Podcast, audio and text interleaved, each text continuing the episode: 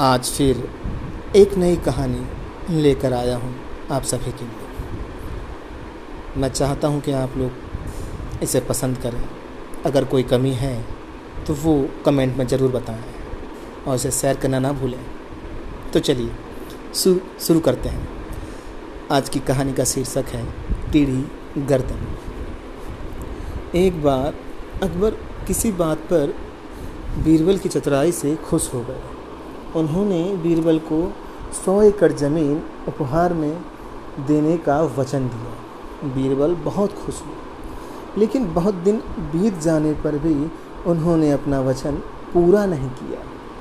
बीरबल कई बार अकबर को इस बात की याद दिलाते रहे।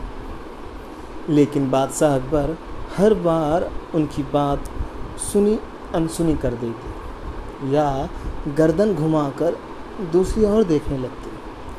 बीरबल को समझते देर नहीं लगी कि सहनशाह अपना वादा पूरा नहीं करना चाहते। मगर वे भी हार मानने वाले नहीं थे। वे किसी अच्छे अवसर का इंतज़ार करने लगे। इसी तरह ढेर सारे दिन बीत गए। एक शाम को अकबर और बीरबल घूमने निकले। सामने से एक ऊँट आ रहा था।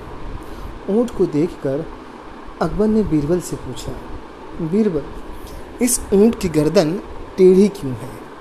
बीरबल ने तुरंत इस अवसर को ताड़ लिया कि सौ एकड़ ज़मीन का, की सौ एकड़ ज़मीन की बात उठाने का इससे अच्छा अवसर दूसरा न होगा।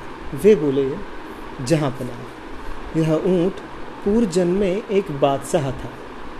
उसने अपने वज़ीर की चतुराई से खुश होकर उसे सौ एकड़ ज़मीन उपहार में देने का वचन दिया। अकबर को इस बात में आनंद आ रहा था। उन्होंने कहा, फिर क्या हुआ? बीरबल ने बात आगे बढ़ाते हुए कहा, बादशाह, अपना दिया हुआ वचन भूल गए। वज़ीर जब भी उन्हें उनका वचन याद दिलाता, बादशाह गर्दन घुमाकर दूसरी ओर देखने लगते। ऐसा करते करते उसकी गर्दन टेढ़ी हो गई, जो अगले जन्म में भी टेढ़ी ही है। अकबर बीरबल का इशारा समझ नहीं पाए।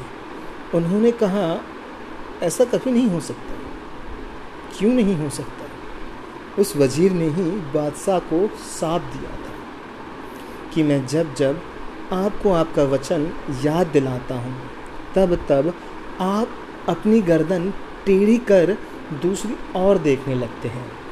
इसीलिए अगले जन्म में आप ऊँट ही बनेंगे और आपकी गर्दन हमेशा टेढ़ी ही रहेगी। बीरबल ने सही अवसर देखकर निशाने पर तीर मारा।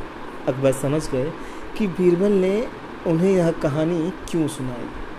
उन्होंने दूसरे दिन ही बीरबल को सौ एकड़ ज़मीन उपहार में दे दी।